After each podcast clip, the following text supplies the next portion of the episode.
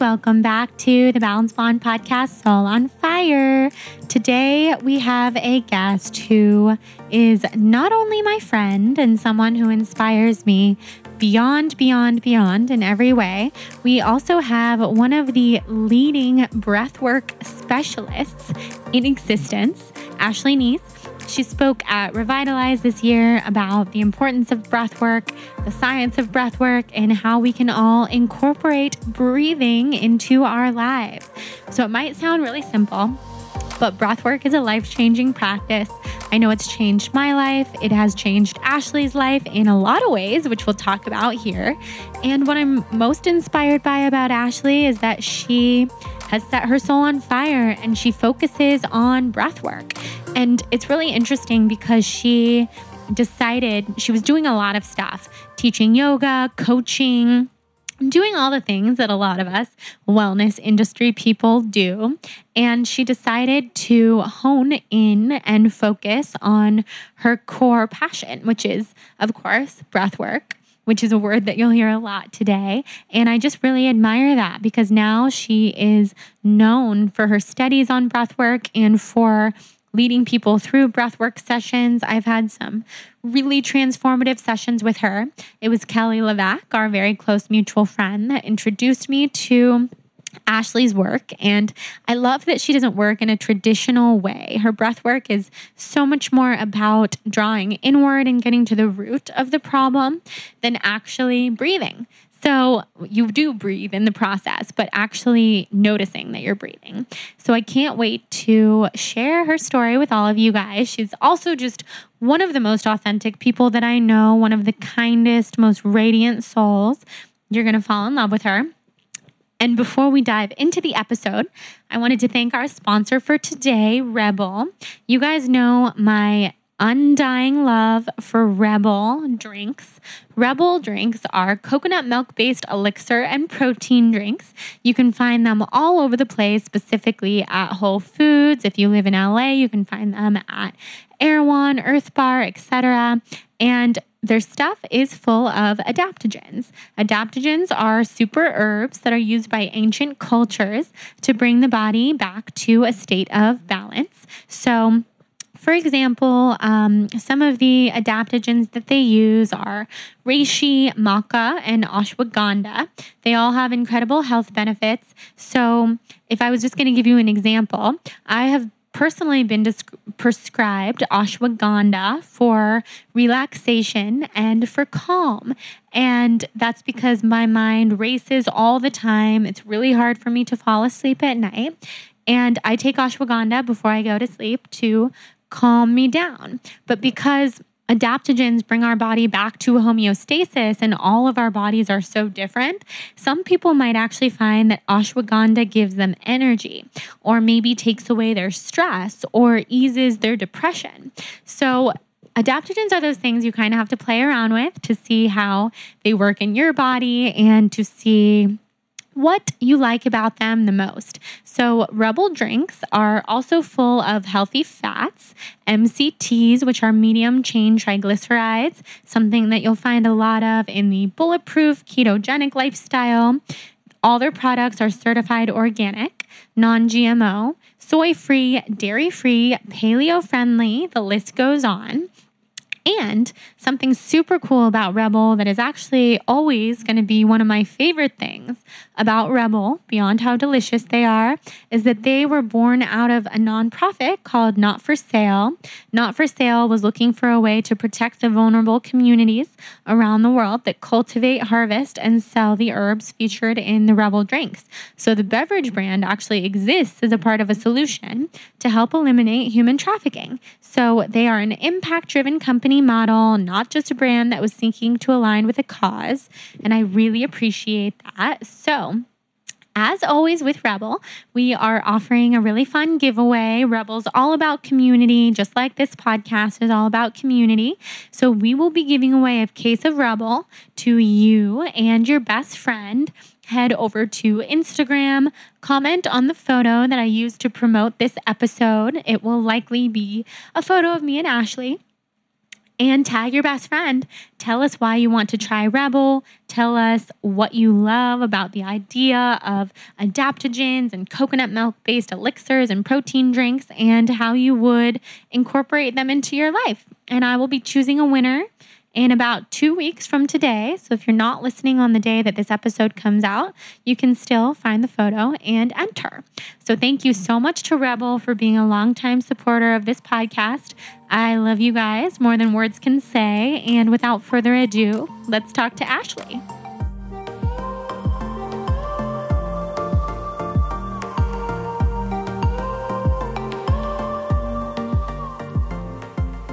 Hello, everyone. I am sitting here with the amazing Ashley Neese.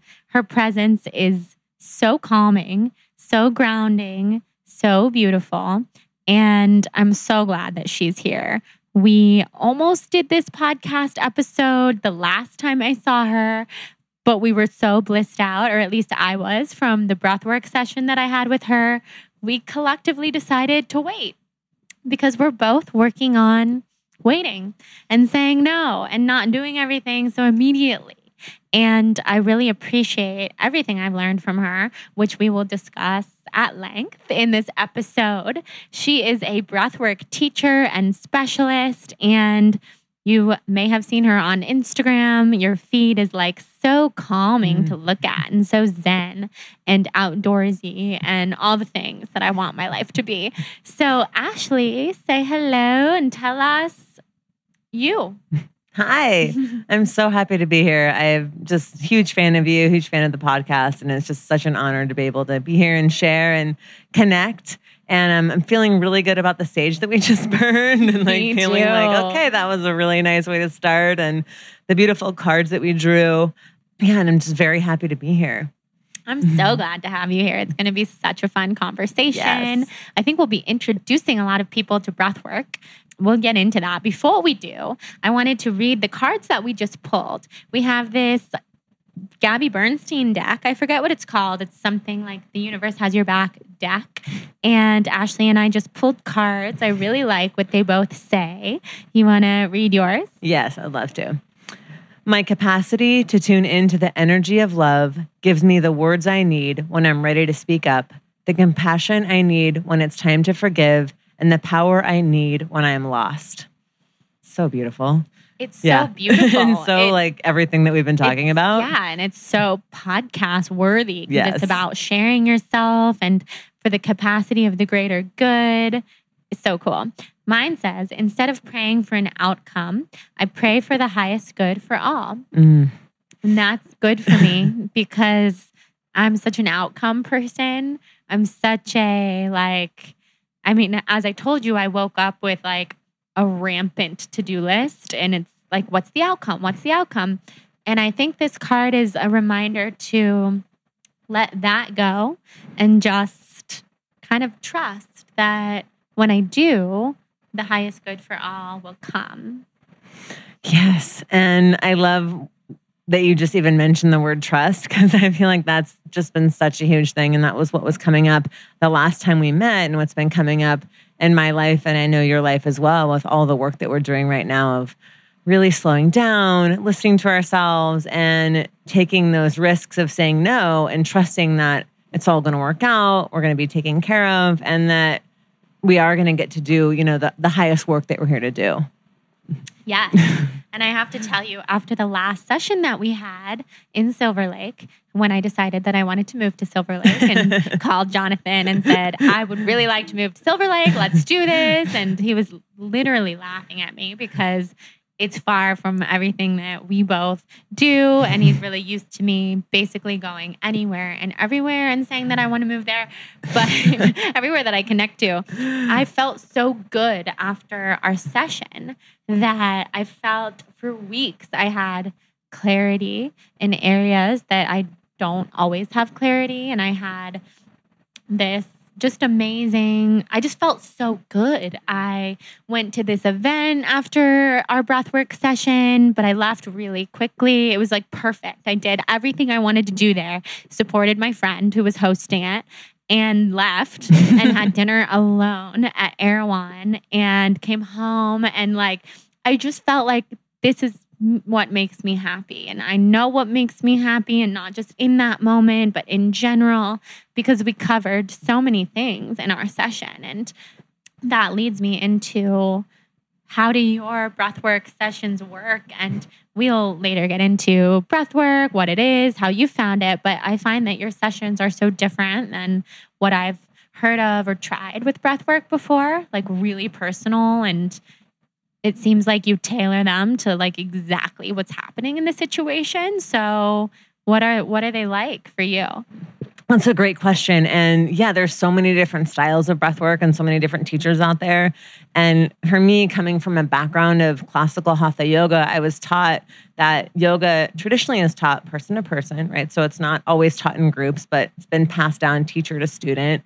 And in that relationship, it's so personalized. And so a lot of my early yoga teachers, I met with them one on one and I'd meet with them for hours and we'd do very specific pranayama, so very specific breathing techniques for whatever I was going through at that point in my life. And then they would essentially give me a prescription for asanas and postures and then a prescription for meditation. And so for me, coming in and just having such an individualized practice from the get go is has filtered into the way that I work with clients now because I I know that and we know this from like food to everything else like it's not a one size fits all and while there are a ton of breathing techniques that are really really helpful I'm mostly interested in just working with my clients where they are and honestly sometimes in the beginning with clients if they've got a lot going on we won't even necessarily do a ton of breathing techniques we'll just talk for an hour you know and mm-hmm. figure out mm-hmm. where they're at and help them get grounded you know so I it really like- yeah. That's kind of what we did. Yeah. yeah, we did. We did a lot of grounding with you and then we did some some breathing towards the end and then some really important boundary work cuz I was like this is just what I was kind of intuiting in the session, but for me as a practitioner, it's always collaborative. So I'll make a suggestion. And then if the client is like, yeah, that feels right, great, we'll go in that direction. And If they're like, no, I want to go over here, that's great too. Talk about like not being attached to outcomes. like it's mm-hmm. a really creative process the way that I work. And that's what keeps it so interesting. While I'm going off intuition, I'm also going off like what my client is like saying and what they're physically expressing to me in that moment as well. Yeah. when you suggested working on boundary work that day, I was elated because you intuited that that was so important for me. And kind of for everyone right now, um, as you talk about, or as you and I talk about, it seems to be like the collective consciousness of the moment in our circle of people, and probably a lot of people listening, is this overextending yourself, not creating the boundaries, or knowing the boundaries but not implementing them? And you picked right up on me being a part of that, being sucked into that issue. Yeah, it's a really big issue, and I've been working on it with myself included. Of course, I'm always, you know, doing a ton of work on myself and with myself, um, and growing and all those things. But with my clients, it comes up in so many different areas. I see it, and I have been seeing it a lot, especially around work. And then I'm also seeing it in relationships, and really noticing how much energy folks are taking on from other people you know, and really like, and it's, and we'll get into this more, but my whole thing is it's not about like protecting ourselves or putting up all these shields and boundaries to like get rid of other people's energy or block other people's energy. It's really about how to stay grounded in ourselves. And by filling ourselves up with enough breath and with enough prana and with enough energy, like we won't take that stuff on. We just won't. We'll be mm-hmm. way more resilient. And when we do take it on, we'll know right away. Yes.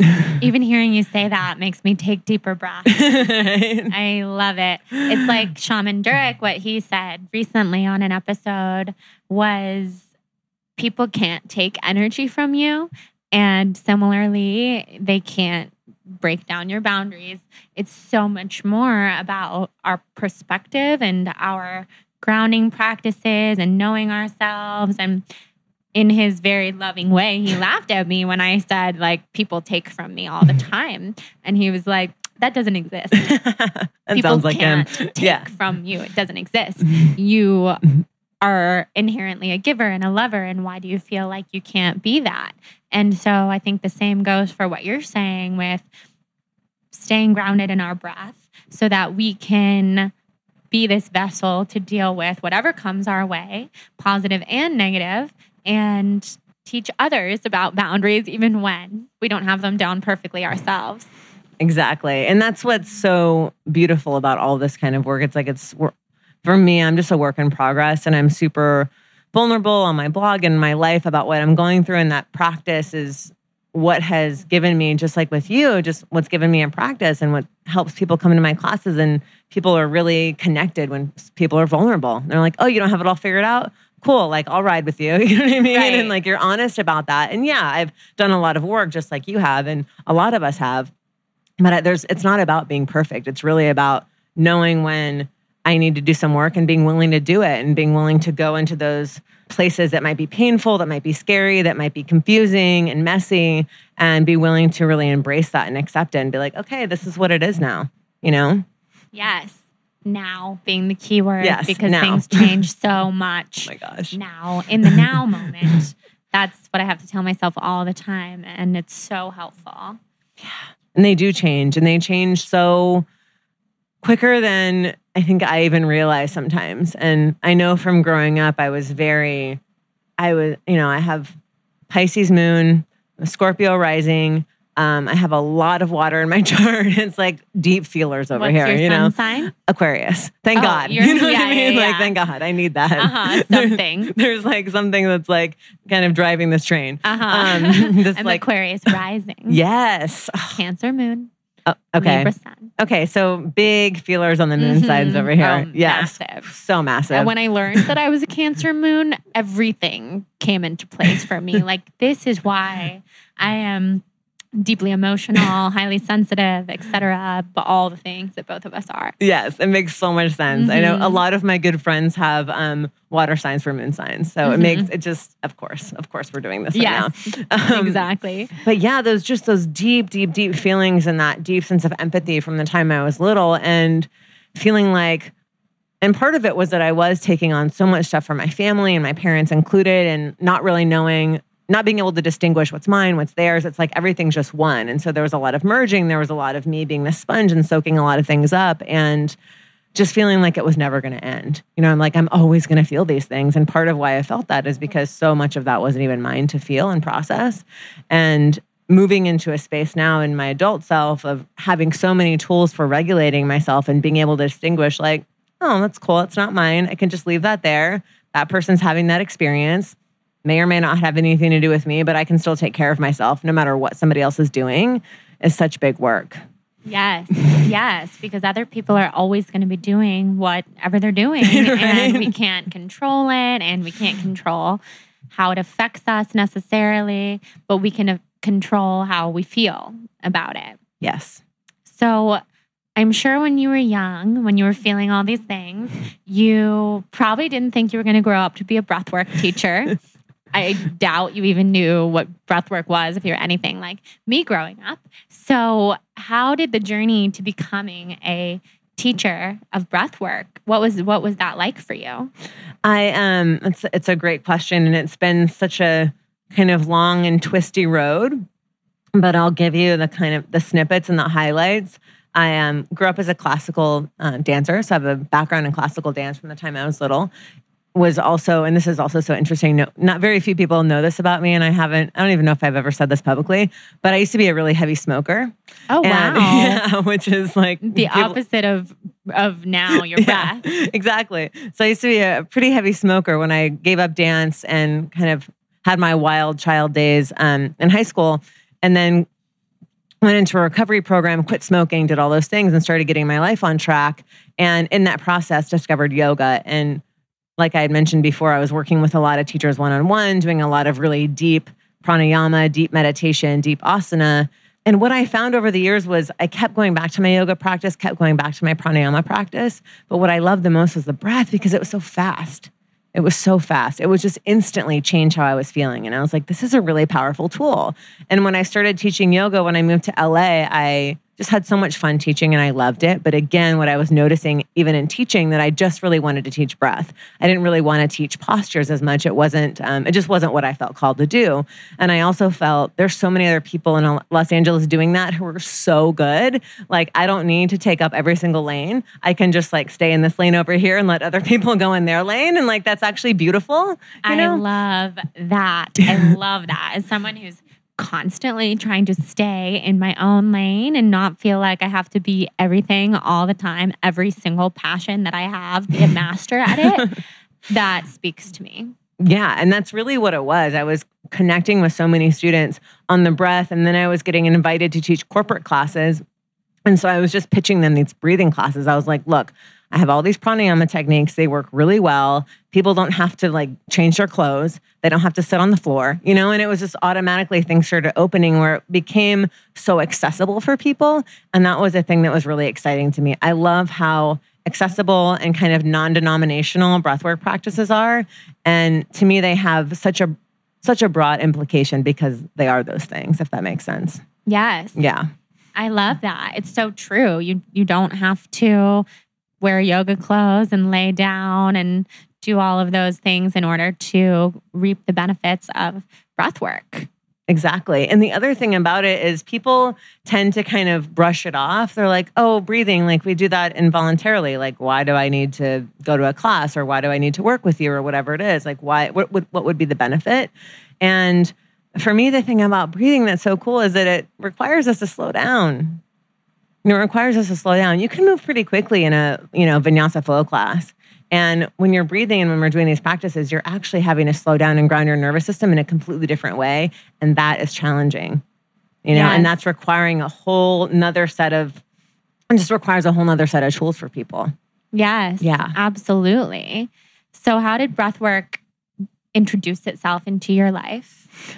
I'm trying to think back like what year it was. It's been a long time now. But was I was in grad school in San Francisco and it was when I went to my first yoga class, which was a Bikram yoga class, and we started doing some breath work in there.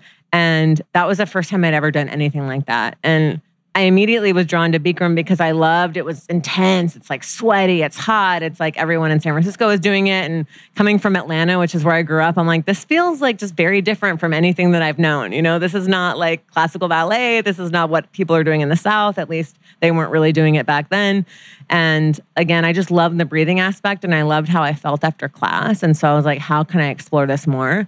And over the years, I've been fortunate to study with a lot of different teachers who've done a lot of different styles of breath work. And now I've kind of just taken the best of what I've learned and added my own things and really created my own practice. Yeah, that's what it seems like when practicing breath work with you, that it is your own practice, your own molding together of everything you've learned. And I love that you discovered breath work in yoga um, by really truly just breathing and taking the time to notice the breath.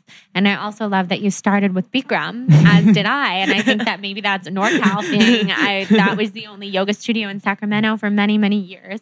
And I was a Bikram addict every day of the week, sometimes twice a day. And I was like 14. But then this other place called Zuda opened up, and anyone listening from Sacramento definitely knows Zuda. And that is vinyasa, it's a Baptiste style, and introduced me to something that was heated but not so intense. And that's what I've continued with for all of these decade and more. And when you mention it that way, breathwork has always been, I guess, so much more a part of my life yoga practice, etc., than I had ever given it credit for. I more felt like I discovered breath work more recently with you and being introduced to you by Kelly and another breathwork teacher that would teach at the same studio where I used to teach in Brentwood. Because that style, like doing true breath work and having like my hands cramp up and like meditating and going to a different place it feels so cool. So, for people listening who might not know what breath work is, like if they came to take a breath work session, how would you describe it? One of the ways that I like to describe it is it's um can describe it as an active form of meditation because it really is dropping you into your body in such a quick way and like and oftentimes in meditative practices they'll do a visualization or sometimes in meditation they'll even say focus on your inhale or focus on your in- exhale, things like that. So I call it an active style meditation because it's more it's more physical than like a seated meditation. And um, the other thing about it that I find so amazing is just has such a quick and easy it's such a quick and easy way to regulate your nervous system and that's really the main thing that i'm working with when i'm working with clients is i'm working directly with our nervous system yeah, that's what it feels like. And that's probably why I felt so adjusted when I left, nervous system wise. I felt so much more in tune with who I am, and that can really only be done in very, very, very deep work. So, working with the nervous system is as deep as you can get. right. I mean, it's very deep. And I love that you mentioned the class or the classes that you've been to where you go and you have these, you know, big releases and your hands cramp and those types of things and breathwork classes that are like very active, right? And they're Yeah. in some ways they're I would also call them activating because they are really activating for people. And there are a lot of different styles of breath work. There are a lot of different kind of you know brand names of breath work, just like there are with yoga. Um, and I think that those those every practice has a place, and I think that those practices can be really helpful. I used to teach a lot of more activating breath work, but what I found for me and particularly with my client base is they're already kind of just have so much going on. it's like having them do one more thing that's like really ramping them up is actually a little it's it's much more helpful for their nervous system to do something that's a little bit more subtle. But I think that all of those practices are really wonderful. You know, anything that's going to get somebody breathing and get them introduced to breath work is great. Yeah.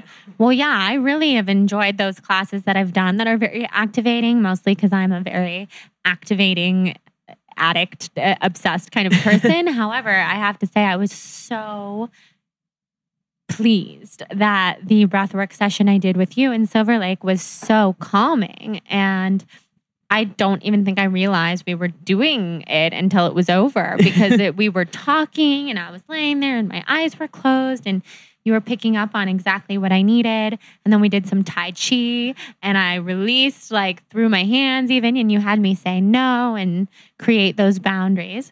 And that does seem like a style that is so uniquely you, which I love. And something about this podcast is those who have set their soul on fire. And what I find so interesting about you and everything that you do is that you have made this breathwork practice so accessible to people who are living very fast paced lives, as you mentioned, and um, including myself and being able to reap those benefits. So I know a lot of people listening are also interested in the business side of what you do with this alternative career, and you've brown- branded breathwork so well, um, even if that wasn't an intention. so, what have you learned about creating a brand around something that you love? That's a such a great question, Jordan. I've learned Mm-hmm. I've learned a lot and honestly and I'm sure you can relate to this as well and I'm sure a lot of our listeners can that it's it's been such a creative process and such an intuitive process and you know I started more branding myself as a yoga and you know meditation teacher because that's what I was actively doing. And then I started getting a lot of private clients. And it was really when I started working with people privately and then doing the corporate work that my practice just started to shift so much. When you get somebody one-on-one for a session it's just it's so full on you know and you're like all right we're going to tailor this program just like my teachers did with me for many years. Like I was tailoring programs to meet their needs. And what I found with for a lot of people that I was working with is they weren't so like jazzed about practicing yoga by themselves. They were like, I'm happy to go to a studio and I'm happy to like, you know, go to a studio five days a week, but I don't really want to practice, you know, yoga at home alone, but I'm happy to do breath work. And I was like, okay, this is interesting. And again, it was just a product of the clients that I was working with. And also my desire to do a kind of deeper, what I would call like subtle energy work, really is what breath work is in a lot of ways too. So it's really dropping everything down so low.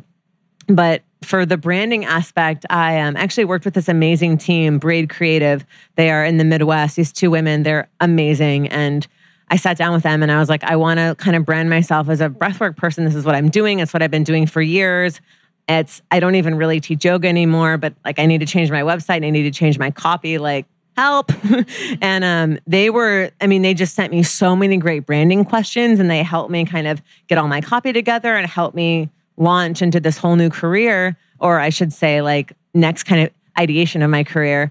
And from the second I launched my new website two years ago, it was just like boom. I mean, it was all happening so fast. And there's something again about staying in your lane, right? And really like going into your niche and really being like, no, this is who I am. Like, I'm gonna let go of like the yoga, I'm gonna let go of the meditation, I'm gonna let go of the coaching, I'm gonna let go of this, and I'm just gonna focus here. And honestly, it was scary because I was like, but I need all these things. Like, they make me feel safe you know they make me feel really safe to be like i do 25 things you know and they were and um, kathleen and her sister tara were like just say you do one thing because you know when you get a client in that you do many things. But from a branding perspective, you don't need to say that you do a million things. It's actually much more effective to just say one. to people. Does that make sense? Yeah. Yeah. Mhm. Yeah. Wow.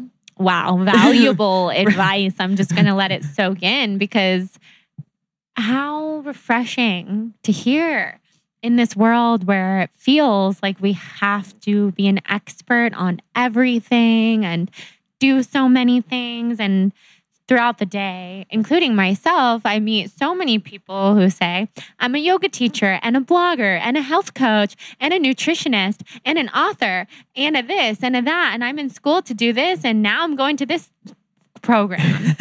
and I'm one of those people too, because I, I'm like so into learning and and now it's I want to go study astrology and there's so many facets, but focusing is so important and it also helps you hone in on what it is that you love so that you can do that. Because imagine if you were still doing everything else and then you only had one quarter of your time to dedicate to being a breathwork teacher, then that wouldn't be very much time to develop and develop your style. And when you say you let go of being a coach and a yoga teacher, I feel like you do all those things as a breathwork teacher. Yeah, you do. And Yeah. it's and and that's exactly it. You're 100% correct, but it's from from a branding perspective, from that more kind of outward facing brand. It's like, boom, here you are doing your one thing, but then inward facing, you already know you're a multitude of things and isn't that amazing? Like we're all renaissance women and we all do a million things and that's cool. Like Woohoo. I'm I'm like you. I'm constantly studying and learning and evolving and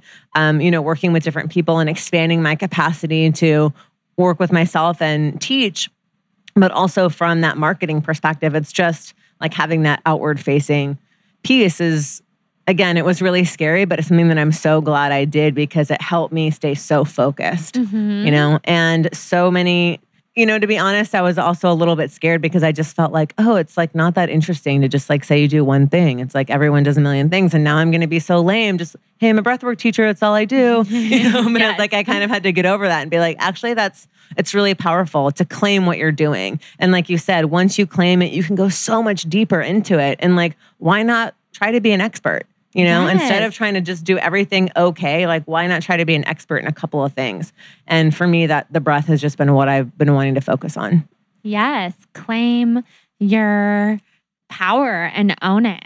That I love that. I love it so much. And it makes me think of things that you've been involved in lately, like speaking on a panel at Mind Body Greens Revitalize as a breathwork specialist. And those are the kinds of opportunities that come to people who focus on their craft and really make you an expert. And so opportunities like that are probably flying your way ever since you made that decision to claim what you do. That's exactly right. And I had a very full practice before. I kind of just was like, this is what I'm doing. And most of the clients that I had been working with already knew that because that's what I was doing with them behind the scenes. I just hadn't rebranded and I hadn't kind of pushed that as far as the branding was concerned. But once I did that, like I said, it was just like instant floodgate of opportunity and and clients and just so many amazing things, relationship building, all the all of the stuff that you would want. It's just been so inspiring. And now I feel like I'm in this like going into this next level where it's like, oh, I've been doing this for a while now. Like you said, I was at Mind Body Green and now I'm getting to step up and be seen in a different community in a different way. And that feels feels really good. It was so I'm just my heart is so full of love and gratitude for that experience because I had this moment where I was like, oh, I'm I'm like stepping in in this whole other way now. Cool, here we are. Yeah, Yeah. that was huge. I could see it like as I saw the shift as I was watching you on stage at Mind Body Green. Not that you weren't- already uh, powerful to begin with, but seeing you up there with these row of breathwork researchers, um, I was just like, wow, this is next level kind of stuff. And that just must feel so good. Yeah, it feels really good because it's I've oftentimes in my life have been one to just be really dismissive of compliments or really dismissive of praise and something I've been working on a lot the last couple of years is just really receiving, you know, and just it's like I want to be seen, I want to be seen, but then it's like I don't receive. You know, and I'm like see me, see me, but like okay, that's enough. Like I just kind of close up after a while. And so the last couple years I've been like, no, I want to be seen and like thank you for the praise and thank you for seeing me and thank you for recognizing like the work that I've put in and the time that I've put in. And I feel like that receptivity and just actually taking a minute to take it in is so important for us. We don't It do it enough. It is. I love that you said that. You have this good way about you of like mirroring a lot of things that I have been thinking about and haven't even maybe risen to my consciousness yet. But hearing you say that, I've noticed about myself, especially over the last couple weeks, receiving compliments from dear friends and not acknowledging them, which is so weird because I too I want to receive those compliments and even show gratitude, of course, most especially for the people who are saying those things to me. But I just find myself smiling and then changing the subject. Even last night with my best friend saying something, it was because she's in a totally different industry. And I had the opportunity to go to this lunch that was a part of that industry. And it was so, to her, just so cool and so impressive. This was like the leaders in this industry that I don't know a whole lot about. I was brought in to discuss wellness there.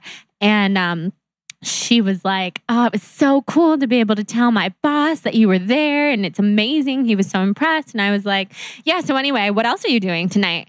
Like, and I was just like, Why would, why? Why did I do that? Why do I do that? And it's because as humans, it can be so uncomfortable to receive praise and accept it and then sit with that and say thank you i agree it was really exciting and that's what how i really felt but it's funny it's a funny thing uh, humans my gosh, it's such a funny thing. And I really appreciate you articulating that story because it's, again, it's just something that really has been resonating for me a lot too. And something that I've looked at over the last, especially this last year, and just diving deeper with my fiance and our relationship is it's actually doing people a disservice when we're not accepting their praise. You know, people want to give it.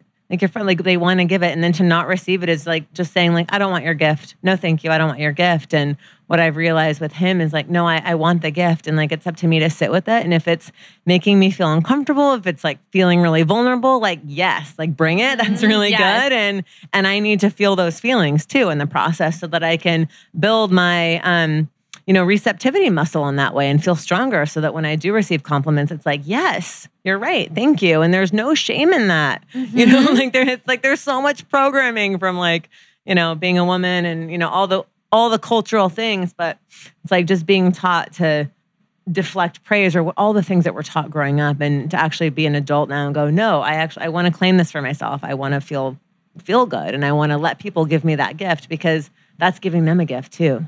Yes, it is. I know. And I love that you bring it up within your relationship. In my relationship, it's easy for me to accept praise for some reason. Like I'm comfortable in that situation. And for Jonathan, it's not. I mean, he does not like, especially like public praise of any kind. And he's training for a mar- uh, Ironman, rather, not a marathon, a marathon plus the rest of a whole Ironman. And I tell everybody, everywhere, all the time, because it's it's huge. And he trains for like seven hours a day on the weekends. And he always looks at me like, I don't want praise. I don't want to talk about this, but I am trying to share with him, teach him to be receptive because to me, it feels very good to give that praise and he deserves it. And so it's interesting to think about the ways in which I give praise and receive it and don't receive it and all the different places. It's it's su- such an interesting thing and maybe for people listening can take a second to think about that in their lives. Yeah, I think it's a really, really important thing. And it's going back to what we were touching on even before, you know, we came online for the podcast. When I got here, is that piece about just wanting to have more space and time in our lives and really wanting to have those clear boundaries with our time and all those things. And to me, that receptivity piece is so important because I notice when I'm starting to feel a little bit burnt out, oftentimes it's because I haven't really been receiving enough Yeah. if that makes sense. Definitely. Yeah. And so that's been a big piece in in this puzzle for me too, in negotiating all that. It's like, oh, have I been taking in enough praise? Have I been praising myself enough lately? You know? Yeah. Wow. I love that. Because it's hard to praise ourselves. I mean, it shouldn't be, but Right. it becomes less and less hard the more that you work on it. Yes, it does. just a tiny little break from this amazing conversation with Ashley. She's so inspiring. I can hardly it, but I promise you this break is worth it because we are talking about a brand that I love so very dearly, Bob's Red Mill. So, you guys know Bob's Red Mill is my go to for all things gluten free when it comes to baking products. I am a huge fan of everything they do, and I have been for a really long time. Bob's Red Mill has been making gluten free, organic, and stone ground products for decades that are minimally processed in a stone mill in Oregon and something really cool is that you can really trust their gluten free products because all their products that are gluten free are processed in a 100% gluten free facility to ensure zero cross contamination, which makes them safe for people with celiac disease. So, everything from oats to flours to meals like they have an almond meal that I love, and so many other things are all completely safe and gluten free. They also have other dietary restrictions under their belt, like paleo and vegan. They even have a vegan egg replacer and a paleo pancake mix. So, with the holidays coming up, I thought that you guys might be doing some additional baking. I know I am planning on making all sorts of delicious gluten free chocolate chip cookies. I love making this gluten free pumpkin chocolate chip cookie recipe. I've had it on my blog since like 2013. So if you type it into the search bar of thebalancedblonde.com, you'll find it. And you'll find that I used Bob's Red Mill even back in the day. So I've been using them forever. Other things that you can make with their products are superfood bowls with their quinoas you can um, add beans to it and vegetables, like I like to do. Or you can also add their protein to your morning smoothie. They have their nutritional boosters, which are delicious protein powders. People are always asking me what my go to healthy protein powders are. And I trust Bob's Red Mill. I love their stuff, it tastes amazing. And they have been kind enough to offer us a 25% off promotion. So you can use the code balanced blonde with no spaces at checkout to get 25% off all products that you could potentially shop on Bob's Red Mill's website.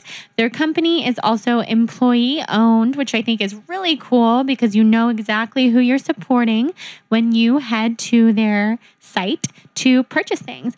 They're also at all sorts of grocery stores. So if you're listening and you're not in the mood to grocery shop right now, you'll probably see them at Whole Foods or wherever it is that you do your grocery shopping nationwide. And just remember, it's TBB approved. So check them out. They're amazing. And let's dive back into talking to Ashley.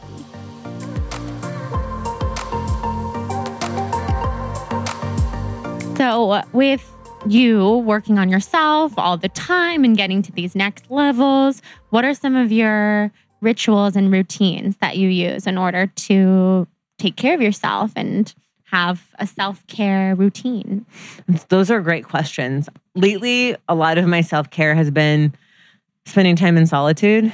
And I know we've talked about this kind of at length, and it's something that has it's not really talked about that much in our in our wellness type of space because it's again i think there's a lot of fear around that and i know that was my experience with it like taking more time off and spending more time alone um, was a little bit scary. It's like oh if i just like you know go off the grid for a couple of days is like everything going to fall apart? And what mm-hmm. i've learned is no actually everything's better because i'm better and i can show up in all these other ways. And i'm like can hold such a like deep deep deep space for myself and my clients and my students when i'm you know doing that deeper level of work. And for me the rituals have gotten so different. Like you know i love taking a bath. I love being in water especially since most of my chart is in water water feels just really healing to me really nourishing to me. It's almost like this cocoon of just like sweetness that is so important. It's also so cleansing. So water's big. Spending time in the woods is like epic. And it's one of the reasons i committed to moving up north with my fiance earlier this year was to be by those redwood trees. like it doesn't take much. I literally just go and put my hand on one for 2 seconds and I'm like, okay, I'm like totally tapped in and cleansed and all the things. And I've got all the information from all the ages and beyond. You know, it's, yes, yeah. it recharges. Yes, it's so re- like rejuvenating. It recharges, it's restorative. And oftentimes my rituals these days are really about that restoration and that relaxation and relaxation meaning like actually relaxing and not checking out which for a lot of my younger life relaxation to me looked like checking out was like i'm gonna relax i'm gonna watch 10 hours of netflix or i'm gonna relax i'm gonna go spend a bunch of money or whatever it is. Mm-hmm. And actually relaxing for me now is just like literally not doing anything. Right. Like, it has to be. Yeah. Like nothing. Right. you know? Nothing. Nothing. like like not really anything. Yeah. So which sounds like it just sounds so obvious right? It sounds so obvious and basic, but it's really can be really challenging. Yeah. When do we do nothing? when do we do nothing? And then, uh, you know, my fiance and I talk about this a lot. And he actually made this comment to me recently where he was like, he's like, sometimes it's like it makes me uncomfortable how much you're relaxing these days because I feel, he's like, I feel guilty when I relax, you know? And I was like, wow, babe. And then it just, it made me so grateful because I'm like, damn, I've come far. Because I used to be like that too. I used to feel so guilty for like taking a day off or taking time for myself or going to the woods for three days alone and like being off the grid. And I'd be like, I can't do it. And now it's like, oh, I can. And so it's nice to like, see how far I've come in that direction because it yeah. was not easy. that is something to celebrate. yeah. I agree. The first and yeah, the first time I ever did that was when I did a five day panchakarma last year, went totally off the grid, didn't even use a phone to talk to my family, like no words to anyone at all, other than the Ayurvedic practitioner who I was seeing every day, Anjali, who's been on this podcast. And the amount of prep work it took to get to that point, not even just for me, but to everyone like managers, brands, parents, friends, every person I've ever worked with ever. I was like, I am not going to be available, not even in the case of an emergency. You will not be able to contact me at all. We will not be speaking. And people were flipping out. I had brands that I have worked with for a while. Needless to say, like we parted ways after this because they don't didn't understand me at all. Um, who were just like, can't we just sign into your accounts and post then on your behalf because we need you to do these posts? And I was like, no. The absolute point of this is that there is no activity on any of those accounts. And to some people, that might sound silly, but that's my job. And so I needed to walk away from it and I wasn't going to hand it over to somebody else. And this experience was for me, but it was also for my readers and my audience. Like, to teach them and show them the tradition of panchakarma. I am not going to have sponsored posts being f- woven in throughout, written by someone else. Absolutely not. That's like the antithesis of me. And it was such a time to stand in my power and say no and walk away from probably the biggest contract I had ever been offered in that world. And that's just one thing. But I will always look back on that time and think if I can say no to all of that, and I very easily lasted the five days. Every single person did. It was not a big deal whatsoever in the end. It was five days. I lost my phone in Whole Foods and it was great. I didn't have one at all after that for a little while. And I can't wait to do more. But ever since then, I've felt more comfortable. If there's just a day, no emails, no phones, nothing, I know how beneficial that is to me. I think it's what opened me up intuitively. And that's another thing I want to talk about with you because I don't actually know like a whole lot about your intuition and your spirit and how tapped in you are. But it was Kelly that was telling me because Kelly, Kelly LeVeque, for people listening, she she I don't want to say she doesn't believe in like the, the, crazy deep end that I have jumped into, but she's way more skeptical. She's a science person, and she was like, "Well, Ashley can hear things or whatever it was that she said," and I'm like, "What? I have to talk to Ashley about this." Um, so, what is your what is your intuition all about? Tell us. Um, my intuition started from, the, I mean, just from a very young age. My mother used to always tell me how intuitive I was. And I was, like most children, like very empathetic. You know, she's like, whenever another kid would get sad at school, like you would get sad. If we were out at line in a grocery store and like the person behind us was having a feeling, you were having a feeling. She's like, you were literally just like having all these feelings of all the people around you. And so that's kind of where the gift started. And that is a gift. I mean, it's amazing to be empathetic and to be able to, you know, feel what other people are feeling. And especially when I'm working with clients, oftentimes I will have an intuitive sense. So I'll get a feeling in my body of what they're feeling before they even have put words to it. And how it comes in handy is when people are saying words to me, but then I'm feeling something different, you know? Yeah, and, so and you're like, are you sure? I'll be like, everything's fine. And I'm like, really? Because I have a pain in my stomach, so not, everything's not fine. And I mean, that's a very simplistic way of saying it, but it's really being able to just sense energetically in my body what other people are feeling. And as I've studied over the years and as I've done so many different practices with that empathy piece, I've really, I'm in the process right now, I feel like, of mastering it because I feel like the empathy is so great and it's so important, but it's, it's not the end all be all you know and being um, being sensitive being in tune and being present is for me where most of my intuitive gifts come from now if i stay super grounded when i'm working with people like the information just comes so it might come as a feeling it might come as a sound it might come as a word i don't usually see images it's very rare that i see images but that's usually how it comes in that's so cool. Yeah. So you've learned how to tap into that and use it in your work. And I love it. I mean, that's amazing. I think it's it's interesting because I think everyone has that gift and it's just some people are so much more attuned to it and then those of us who are empathetic and sensitive and born that way we're way more attuned to it because we can't help but feel it and just like you said i remember being a kid in the grocery store or the mall and like seeing someone with a disability I would I would flip out to the point where my parents had me in therapy from age 4 because they weren't used to that amount of emotion. And then I've just harnessed it as I've gotten older and embraced it. And now I understand what I was feeling was just like this deep sense of just oneness with with them. It's so interesting. And I know I had been telling you before you came over today that I will get sometimes I'll get these like senses about um, people in my life and like almost be able to see a vision of something that we will do together. And I've been getting them about you constantly. And here we are doing the podcast, which is fun.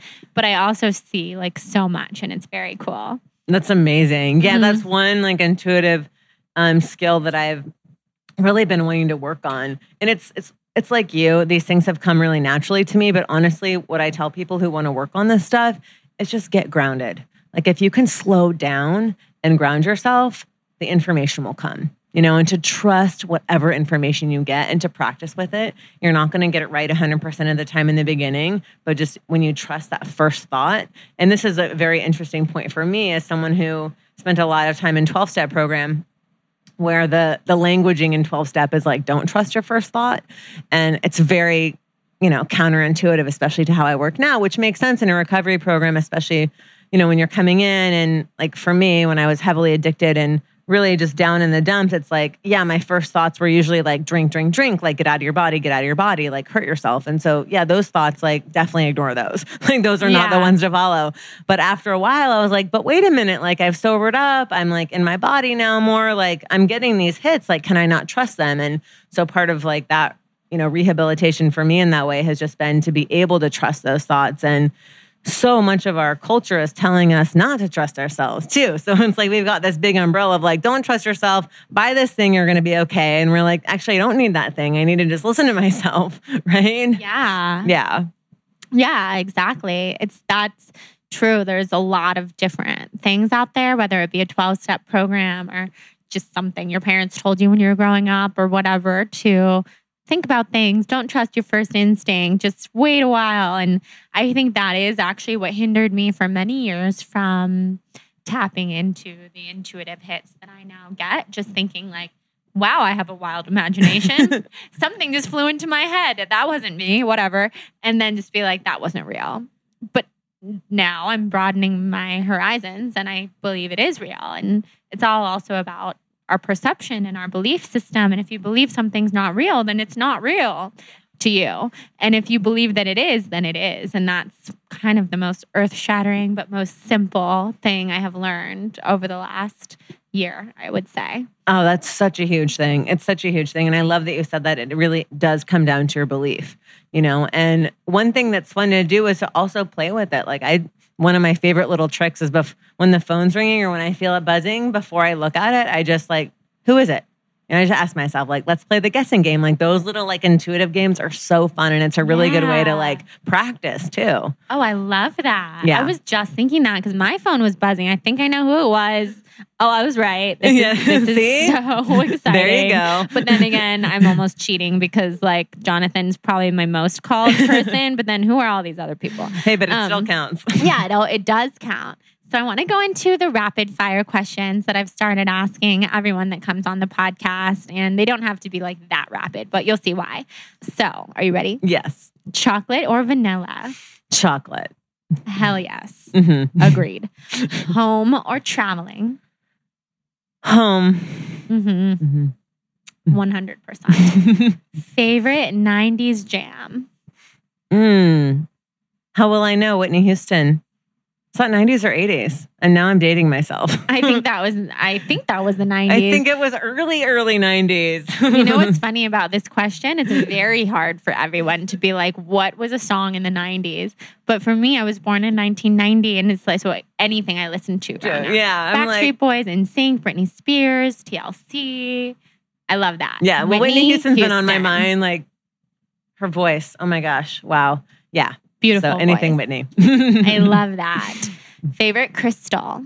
Hair crystal. Ooh, good question. I'm just gonna. There's so many faves, but these days I've been working a lot with carnelian. Ooh, Mhm. this deck right here of cards that we have sitting next to us has a carnelian card in it, and it's not part of my regular deck. Um, but it was given to me by Colleen McCann, style ritual shaman, and I've felt like so drawn to it, but I don't really know that much about it. Tell us. I can't find it, but tell us about it. I love carnelian for grounding. So it's one of my favorite grounding stones. People associate it with either first or second chakra, just depending on who you talk to and depending on like, you know, what you're working with. But I really like it for grounding. It's really strong, it's really deep, it's really powerful. Yeah. Mm, It's amazing. And it's just this like beautiful, like deep, deep, deep red. So yeah. pretty. Yeah. It's like all earthy. Ooh, I need one of those. Speaking of chakras, want to say I've never asked this question, but do you have like a chakra that you feel the most connected to? These it changes every day. I actually do um, chakra clearings and like um, calibrations on myself every day, um, depending on what's happening. And sometimes I'll calibrate my chakras throughout the day. Like I actually calibrated my chakras right before I got here. I was in the car and I dilated my third chakra so that it would be really open because we're doing the podcast and also my throat. Um, so those are the two ones that I was working with right before I came in. One of the more subtle chakras that I've been working with lately are the chakras around um, the temples of your eyes. So these are the telepathic chakras. And for me, and this will be great for you too, and anyone else who's listening that tends to just like get a lot of information from a lot of places, dialing those chakras down and really working with those chakras has been a lifesaver for me lately. Like it is really helping just keep everything focused. How do you do that? or would that be a whole podcast in itself? That actually, we could do that. That would be amazing to do a whole chakra podcast. Oh, we should. Right? Actually, Like- you could lead people through with Yeah, like a let's do it. teaching. Okay, Yeah. good. Okay, I'm well, like, I my brain just went "Rrr," Yeah, yes. me too. Stay tuned, everyone. Ashley is going to be back here really soon. Um, I need to learn. I don't know how to calibrate chakras. Yeah, we're gonna we'll do a whole thing. It'll be great. I have Yeah. um, my solar plexus is very imbalanced. Every Reiki person tells me that, and I feel it, and that's obviously where we feel things. And Yeah. so it's like broken because it has felt so much. So I would like to calibrate that. Oh, that'll be so good for you. Mhm. Yeah, and for you, this telepathic one is like literally going to be a life changer. Well, yeah, Yeah. I get woken up in the middle of the night by like franticness. And that's what happened today too. And it's like miserable. It's not a good way to live. Crown too. We need Yeah. to, we need to Oh, yeah. yeah. we need to keep this one less open. really. I know I'm gonna be like one of those Kundalini teachers walking around with a white turban on from Kundalini, which I would like to do. Honestly, I think it would keep things succinct. Tage, the Kundalini teacher, Nine Treasures, she always says if she's not wearing that turban and you see her driving, like pull her over because it's a dangerous day. I'm like, oh my God, I think that's going to be me one You're day. like, I'm feeling that, sister. I'm feeling Uh-huh. that. Yes. so, if you could give one wellness tip, what would it be? Trust yourself. Trust yourself. Yeah, I think that's the one I was there because there's so much in that. You know, there's so much in that. Trusting ourselves requires a level of slowing down. It requires a level of being willing to kind of lean into stuff that's uncomfortable and be willing to kind of take the be willing to take risks. It also requires us to stand in our integrity and be loving. So I think that it's just so it's all encompassing. Right? Yes. Trust. Trust, huge. If you could be any animal in the world, what animal would you be? I think I'd like to come back as a house cat. I, I, my, mean, my, hello. I mean, literally, like best Do you see life. Best life. Please, everybody listening, Hudson is inside of a basket underneath of a desk, and I've seen him the whole time basking in the sun.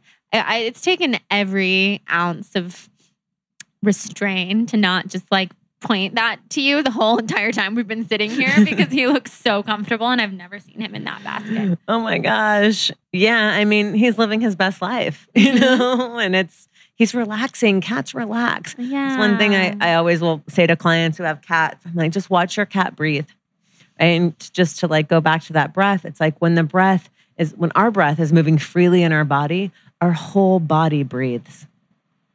And so cats are really wonderful examples. Cats are babies. And just watching them breathe, it's the whole organism is expanding and softening and expanding and softening. And there's so much flow of energy and it's beautiful.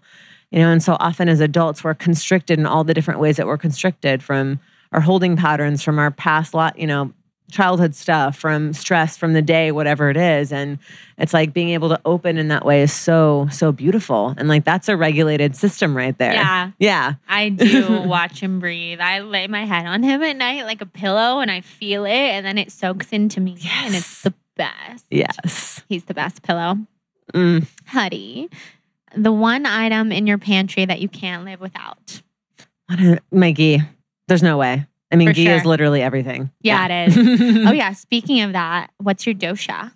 My dosha is I'm Vata, Vata, Mm, Vata. Your Vata. I can see it All all, over things. you. Vata's Yes. your Vata. Um, I'm Pitta. Pitta Vata. Books. What is your what are some of your favorite books?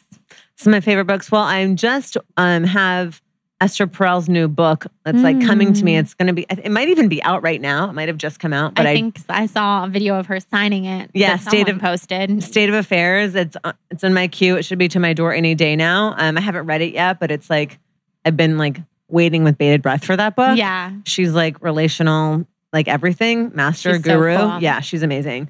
Um, so that's one that I've really been waiting for. Um, I love the new Crystal Muse book.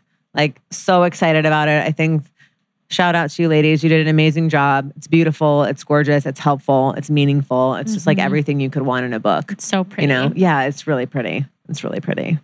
love. What are some of your favorite podcasts to listen to? Besides this one, this is one of my faves for sure. Yay! Um, so good, so good. I love, actually love the Tim Ferriss show, which might seem like really odd, but no, I love it too. he's got some good tips on there. You I know, mean, for anyone who is looking to grow their business, hack their life, live a healthy, very specifically fueled life, Tim Ferriss is the dude. yeah. Four hour work week, Hello, all the way. yeah, let's do this. yes. Yeah. Four hours. he's That's all I need. amazing. I love his podcast. I love On Being. Krista Tippett. That Mm. podcast is amazing. She interviews just so many like leaders in spirituality and Mm. healing and music and art and all these things. Her interview with David Whyte is just will blow you away. He's one of my favorite poets of all time. cool. And yeah, that interview was just you will like I've listened to it probably 5 times by now. It's it's amazing. I also love here in LA, the So Retrograde Gals. They're Yes, so they're the fun. best. Like they're so, so, so fun. And I also love um, the Tara Brach podcast. She's a Buddhist meditation teacher, and her Ooh. po- she just does these beautiful Dharma talks and meditations, and it's awesome. I'm going to find that Yeah, for sure. you'll love it. Yay. If you were a color, what color would you be? Gold, You're wearing gold. Gold. Is that gold? That's pretty It's- much gold. It's actually it was dyed with marigold, so it's plant oh dyed. Oh my I god! know. So it couldn't even possibly be No. closer to No, like this is- marigold this is color. it. That's amazing. It makes me feel happy. Yeah, know? gold is bright Yeah. and amazing. Yeah. Mm-hmm. hmm I see that for you. Yeah. Which I wear a lot of white, and I feel like my Instagram feed, I'm only wearing white, but I, I love gold. Kundalini life. Yeah, I love that. Yeah, you're gold. You Yeah. like radiate gold. gold. Beautiful. Well, tell everyone where they can find you. So you can find me at my website. It's just www.ashleyneese.com. I'm also pretty active over on Instagram. It's Ashley underscore neese. I've got a newsletter you can sign up for on my website, and it's got all info for sessions and classes and upcoming events and stuff like that. Amazing. Yeah. you guys, wherever you live, you don't want to miss Ashley when she comes through. And if you live in LA or NorCal, those are two of the places where you can find her. But I'm very proud of her because she is taking some time off, it sounds like in December. And that's my goal also. Let's all cross our fingers for that day because if you see me working during De- December, just slap a phone out of my hand or a computer because I don't want to be. I need that time to recharge and I'll be inspired by you and you're recharging during that time. And yeah, you're amazing. Thank you so much, Jordan. This was awesome. I loved every minute. Oh, thank you so much. I loved every minute. It flew by, and you'll be back for chakra clearing. Is that like a meditation or? Yeah, it'll be. A, Oh, we'll do a guided meditation. Yeah, it'll be oh awesome. Oh my God, you guys, if you're not already subscribed to Soul on Fire, now would be Yeah. the time. Well, thank you, Ashley. You're amazing. Bye. Thank you guys so much for listening to this episode. How amazing is Ashley Neese? I am sure you're going to be running and booking an appointment with her, or at least thinking about it, and maybe looking to see if she's coming to your area anytime soon to do a workshop or anything. She is pretty life changing, and as simple as it might sound, learning how to breathe can change your whole entire life.